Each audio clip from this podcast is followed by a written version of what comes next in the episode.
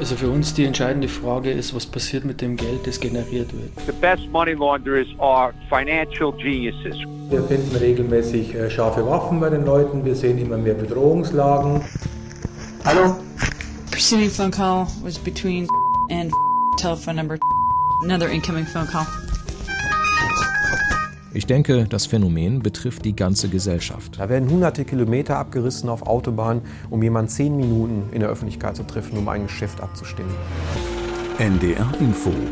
Organisiertes Verbrechen. Recherchen im Verborgenen. Hallo und herzlich willkommen zu Organisiertes Verbrechen, dem Podcast rund um Phänomene der organisierten Kriminalität von NDR Info. Hier erfahrt ihr von unseren Recherchen zu diesem Thema. Experten warnen, die organisierte Kriminalität ist für die Europäische Union ein ziemlich großes Sicherheitsproblem. Und zwar größer als viele andere Probleme, über die in der Regel mehr berichtet wird. Wie zum Beispiel der islamistische Terror oder so etwas, ohne das jetzt kleinreden zu wollen. Wie funktioniert organisierte Kriminalität? Wo begegnet sie uns in unserem Alltag?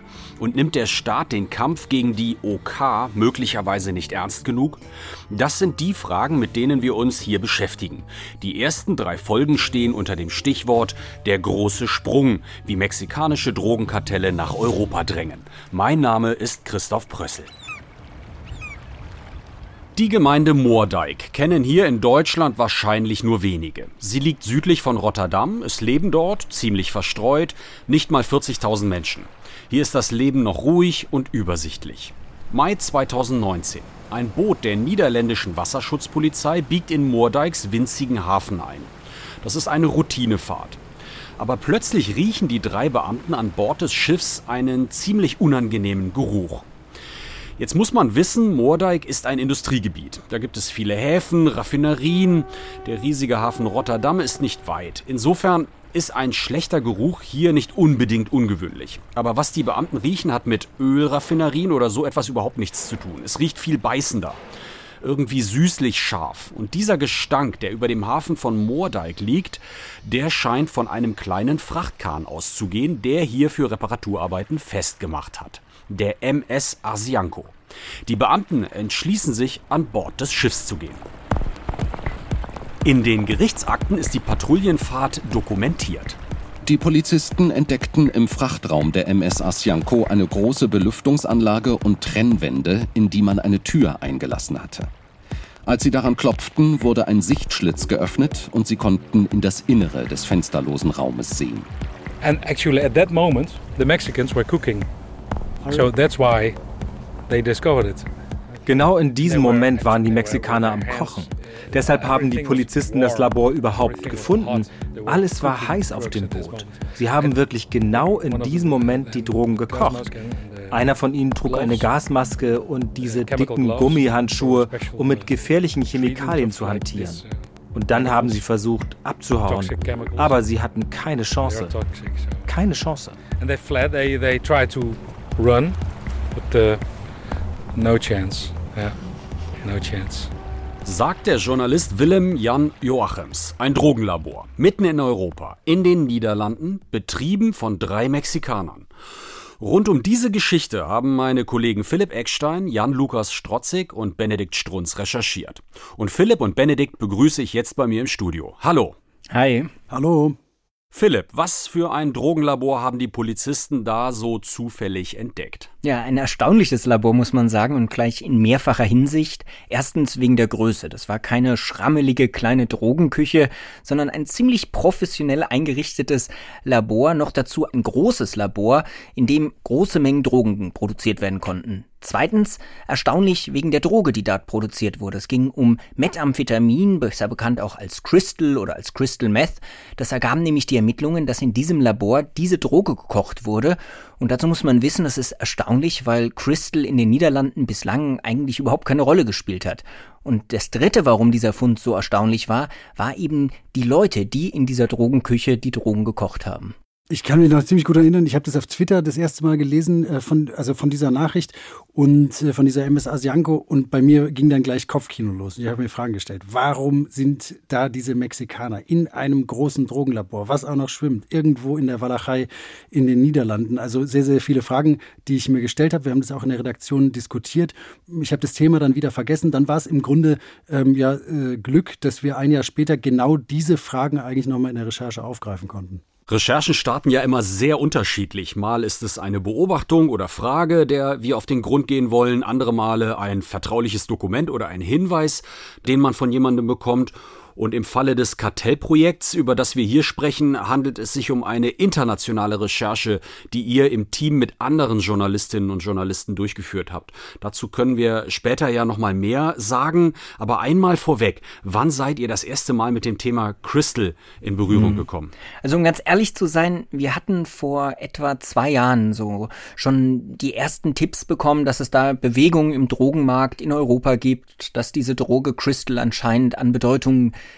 gewinnt. Wir sind dem da damals nicht so richtig nachgegangen, einmal weil wir in anderen Projekten gebunden waren, zum anderen aber auch, weil wir uns häufig bei unseren Recherchen eher auf Kokain fokussiert hatten, auch ein wichtiges und spannendes Thema, aber Crystal immer so eine bisschen untergeordnete Rolle gespielt hat.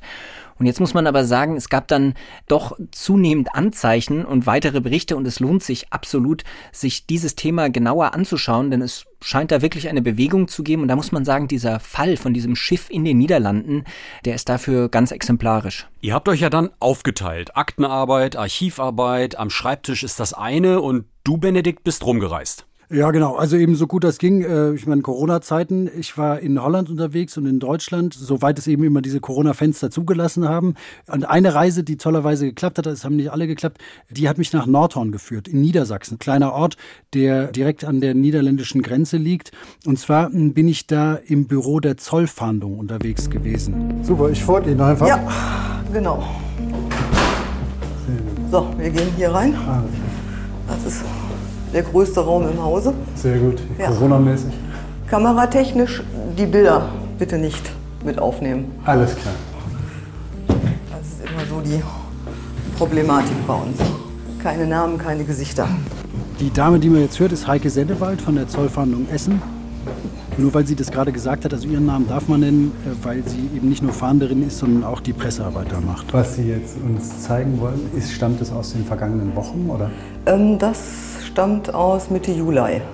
Okay. Das Und war ein Aufgriff der Kollegen der Kontrolleinheit Schüttorf, die zum Hauptzollamt Osnabrück gehören. Mhm. Die kontrollieren hier oben im Raum, weil wir sind ja in Niedersachsen. Nichtsdestotrotz ist natürlich das Zollamt, äh, Zollfahndungsamt Essen zuständig, halt für die komplette über 570 Kilometer lange Grenze. Dürfen wir es mal angucken oder ist es irgendwo? Ja, das kann ich Ihnen holen. Das ist jetzt quasi frisch zurück aus der Untersuchungsanstalt gekommen. Wir haben es wie alle unsere Betäubungsmittel chemisch untersuchen lassen, damit wir wissen, was genau es ist und welchen Wirkstoffgehalt es hat. Bei Zoll denkt man ja immer so an Zigarettenschmuggel oder so etwas, aber die Zollfahndung ist was anderes. Die kontrollieren jetzt keine LKWs oder was weiß ich, das ist die Kriminalpolizei des Zolls. Ja, genau. Und seit kurzem finden die Zöllner eben auch immer mehr Methamphetamin, äh, was aus Holland eben nach Deutschland kommt.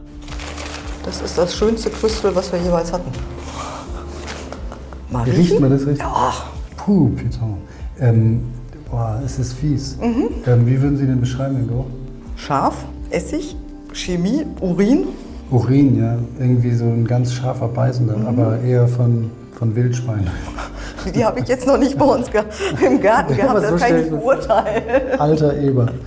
Okay. Ja, auf jeden Fall sehr streng und sehr urinig. Aber noch einen längeren vielleicht? Darf ich mal ja. so einen Splitter noch? Also das ist wahrscheinlich dann auch der Geruch, den die Polizisten bei diesem Drogenschiff in den Niederlanden gerochen haben, oder? Ja, ganz genau. Und äh, wahnsinnig intensiv und einfach total eklig. Und wie viel Crystal hat dir da Frau Sennewald gezeigt? Ja, das war so ein Beutel von, sage ich mal, bummelig, ein Gefrierbeutel etwa. Und da drin waren dann vielleicht 500 Gramm. Das ist so ein Straßenverkaufswert. Also wenn du es jetzt grammweise weiterverkaufen würdest, von vielleicht ja, 40.000 Euro. Aber das ist jetzt kein Einzelfund. Nee, das ist eben kein Einzelfund, deswegen beschäftigen wir uns ja auch damit, sondern das ist tatsächlich auch dieser Fund, also den Frau Sennewald hier Benedikt gezeigt hat, ist vielmehr Ausdruck von so einem Trend. Und das ist tatsächlich neu, denn Crystal als Droge gab es früher in Deutschland zwar auch schon, die kam dann allerdings aus Osteuropa in der Regel über Tschechien nach Deutschland weil Philipp das gerade angesprochen hat, die Fahnder gehen immer so davon aus, dass für ein Kilo, was sie finden, zehn durchgehen, die nicht gefunden werden. Also kann man sich ungefähr die Größenordnung vorstellen. Und eben, wie gesagt, der wichtige Punkt, es gibt da offenbar eine regionale Verschiebung, kommt jetzt aus Holland. Und dann ist aber noch ein zweiter Punkt neu, den die Fahnder da feststellen. Äh, es hat sich offenbar die Beschaffenheit der Droge verändert, die sie finden. Witzig, es sieht wirklich. Wir können noch eins rausnehmen. Ja, gerne. Das ist jetzt, wie gesagt, unproblematisch. Und das sind halt so diese großen Kristalle. Der sieht echt aus wie so ein Bergkristall. Mhm. Gibt die auch in noch ophager, also noch durchscheinender. Ja. Ähm, ich hatte Ihnen ja die Bilder gezeigt von dem einen. Stimmt, ja. Sie Die waren noch größer und noch durchsichtiger. ja. Und wie häufig? Also das hat zugenommen, meinen Sie, ja? Also insgesamt in den letzten Jahren ja, von 2017 an, wo wir gar nichts gefunden hatten, ähm, bis jetzt letztes Jahr, wo wir fast 100 Kilo hatten hier bei uns in Essen, ähm, eine deutliche Steigerung und wir finden immer noch viel, ja. Auch dieses Jahr, also das geht Auch weiter. dieses Jahr, ja. Also was bisher in Osteuropa und Ostdeutschland gefunden wurde, das war häufig so Pulver oder kleine Splitter. Und was jetzt da äh, aus den Niederlanden kommt, das sieht anders aus. Das sind so Kristalle, die sind 20 Zentimeter, 30 Zentimeter, Ein bisschen wie so Eiszapfen vielleicht, kann man sich das vorstellen. Ja, richtig, genau. Eigentlich ja, wie so echte Kristalle. Und manchmal sind die zersplittert, aber die sind eben aus Kristall. Auf die Gefallen, dass wir jetzt in der Nerd-Ecke irgendwie landen und Inside Baseball hier machen. Es ist ein total wichtiger Punkt, kriminaltechnisch. Weil bisher, das sagen dir eben Kriminalisten, die damit arbeiten, hast du die Fähigkeit in der organisierten Drogenkriminalität nicht gehabt, solche Kristalle zu ziehen. Das sind spezielle chemische Fähigkeiten, die gab es in Europa in der Form nicht. Und einer, der sich mit diesem Thema ziemlich gut auskennt, ist Lutz Preisler. Der macht das schon seit 20 Jahren und arbeitet beim Bundeskriminalamt. Ich meine, das sieht ja gut aus, äh, impliziert auch eine gewisse Reinheit, äh, dass man diese Kristalle nicht strecken kann. Ein Pulver kann ich immer irgendwas dazu mixen und weiterstrecken. Und ähm, bei Kristallen ist das relativ schwierig. Und umso größer die Kristalle sind, umso denkt der Kunde, umso reiner wird der Stoff sein. Also, in den Niederlanden wird offenbar Methamphetamin produziert. Das ist neu und es hat offenbar eine andere Qualität als das Crystal, das es bislang in Europa gab. Soweit so gut.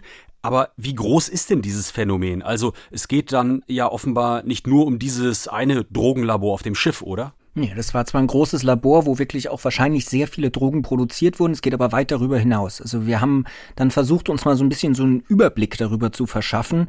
Also wie häufig wir wurden und werden denn eigentlich solche Labore äh, zurzeit entdeckt? Das heißt, wir haben Pressearchive ausgewertet, wir haben aber auch mit Ermittlern gesprochen, Anfragen an die Polizei gestellt und so weiter. Und äh, um das vielleicht mal deutlich zu machen, wir haben uns dann einfach eine Tabelle angelegt. Eine Tabelle, wo wir reingeschrieben haben, dort wurde folgendes Labor gefunden, wann wurde es gefunden, gab es Festnahmen, wo stammen die Leute her, die festgenommen wurde. Und diese Tabelle wurde relativ schnell äh, länger und länger. Ja, Nederland is steeds meer uh, in trek bij Mexicaanse bendes die crystal meth produceren. Het is een van de meest gevreesde drugs die in omloop is, crystal meth. Ja, und am Ende von unserer Recherche hatte diese Tabelle dann 40 Zeilen. Das waren größtenteils Labore, also es ging immer um Labore, wo Crystal hergestellt wurde. Ein Großteil davon in den Niederlanden. Man muss dazu vielleicht einmal sagen, auch in Belgien gibt es ein bisschen dieses Phänomen. Einige der Labore, die wir da aufgelistet haben, stammen auch aus Belgien. Insgesamt, und das ist ja der zweite Punkt, der uns interessiert hat bei dieser Recherche, wurden 20 Mexikaner im Zusammenhang mit diesen Laboren festgenommen, also die dann bei diesen Razzien angefunden wurden, weil sie Drogen gekocht haben oder ähnliches. Wir wissen allerdings, dass die Ermittler in den Niederlanden davon ausgehen, dass die eigentliche Zahl an Köchen, die extra aus Mexiko kommen, deutlich größer sogar ist. Das wissen sie aus abgehörten Telefonaten.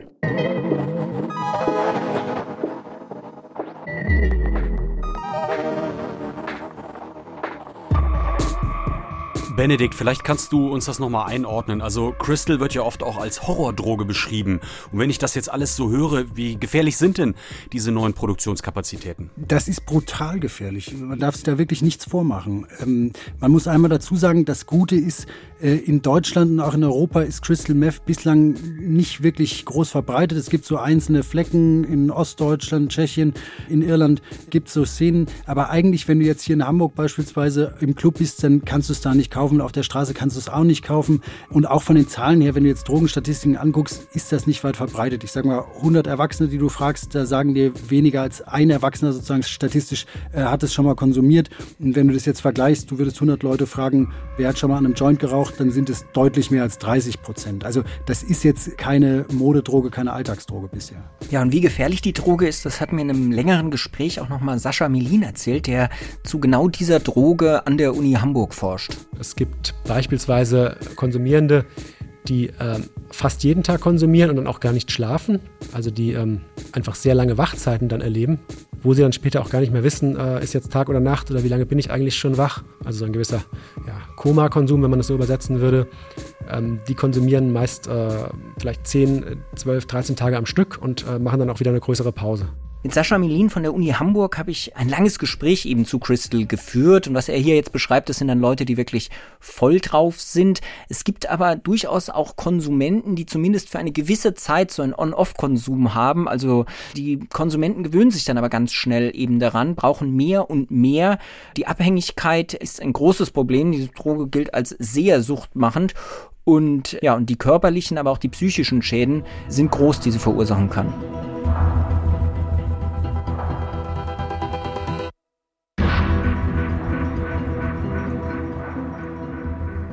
Benedikt, du warst ja dann auch in der Szene selbst ein bisschen unterwegs in Leipzig, also dort, wo die Droge stärker verbreitet ist.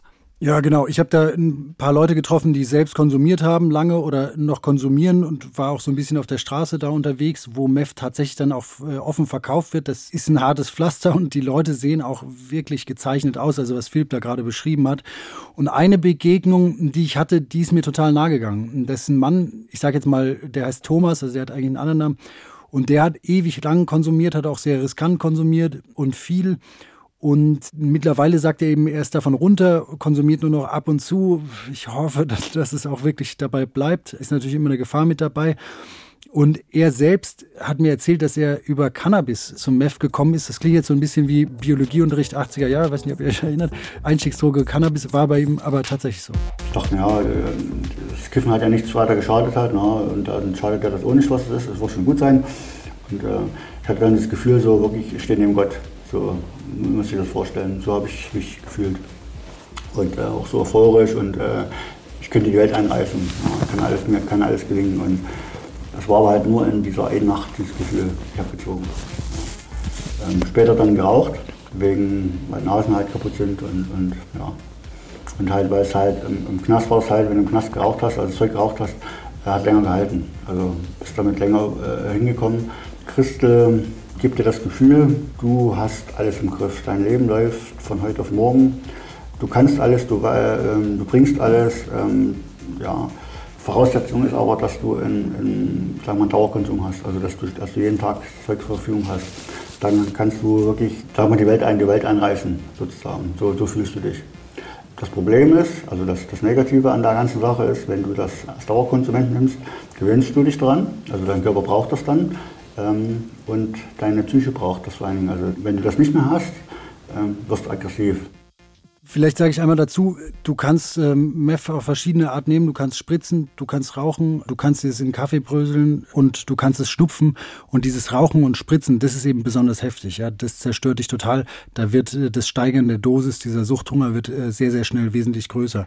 Bei Thomas kam dann dazu, dass er im Grunde Berufskrimineller war. Also er hat sein Leben über Einbrüche finanziert und er saß dann wirklich auch sein halbes Leben lang im Knast. Echtes Dreckszeug. Ja, ein schönes Dreckszeug. Und wenn man mit den Wissenschaftlern darüber spricht, die würden jetzt natürlich auch gleich wieder Alarm schlagen, weil dieses, gerade wenn man mal so ein schweres Suchtproblem hatte, dieser in Anführungszeiten kontrollierte Konsum ist zumindest sehr fraglich. Ich glaube, die Geschichte macht aber einfach auch nochmal deutlich, was das für eine Droge ist.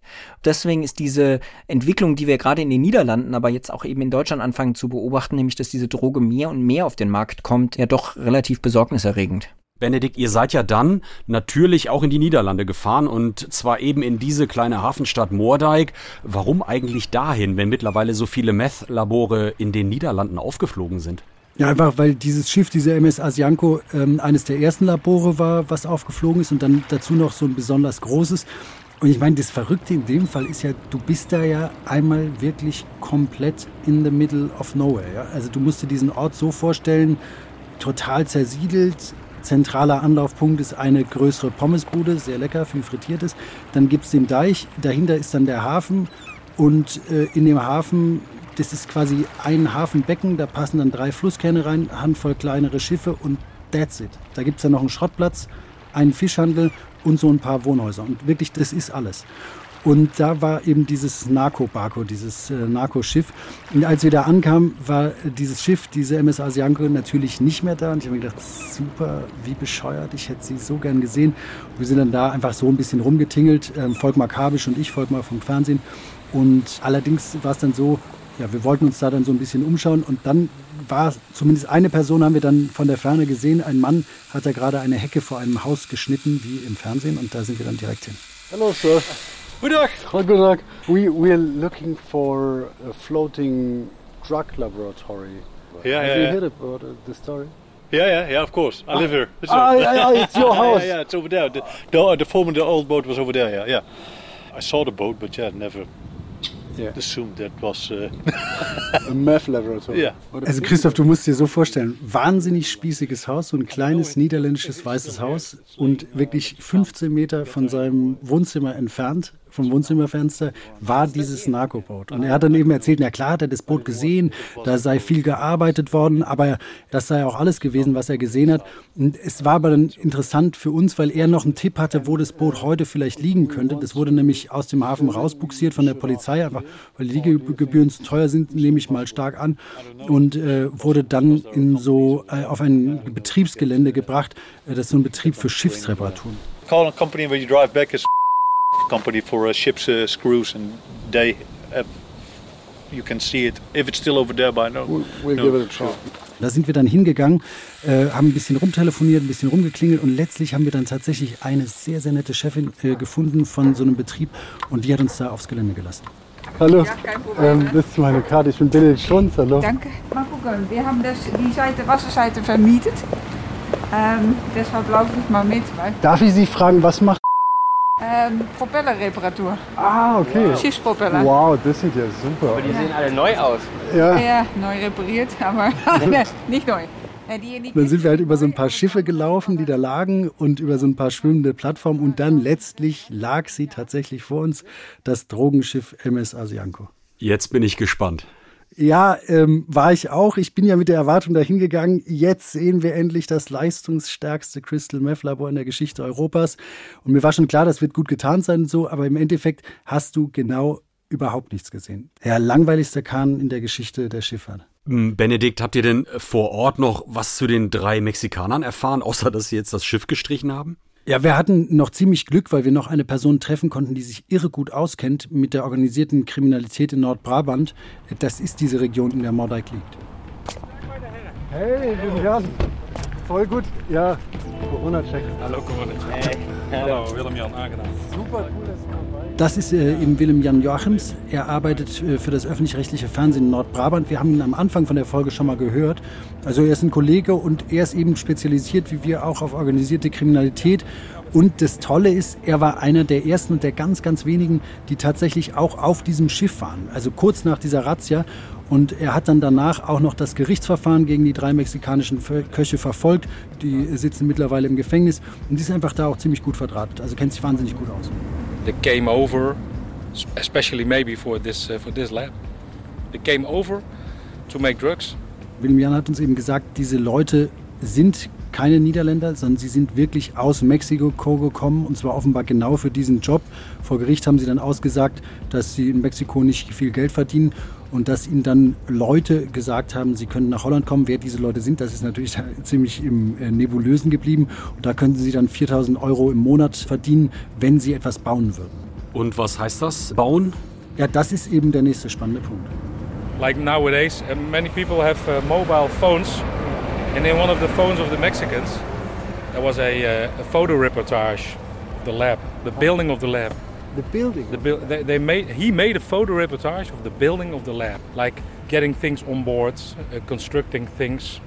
Uh, he had also uh, contact with a person in Mexico who was uh, like talking about money, about uh, chemicals, and so on.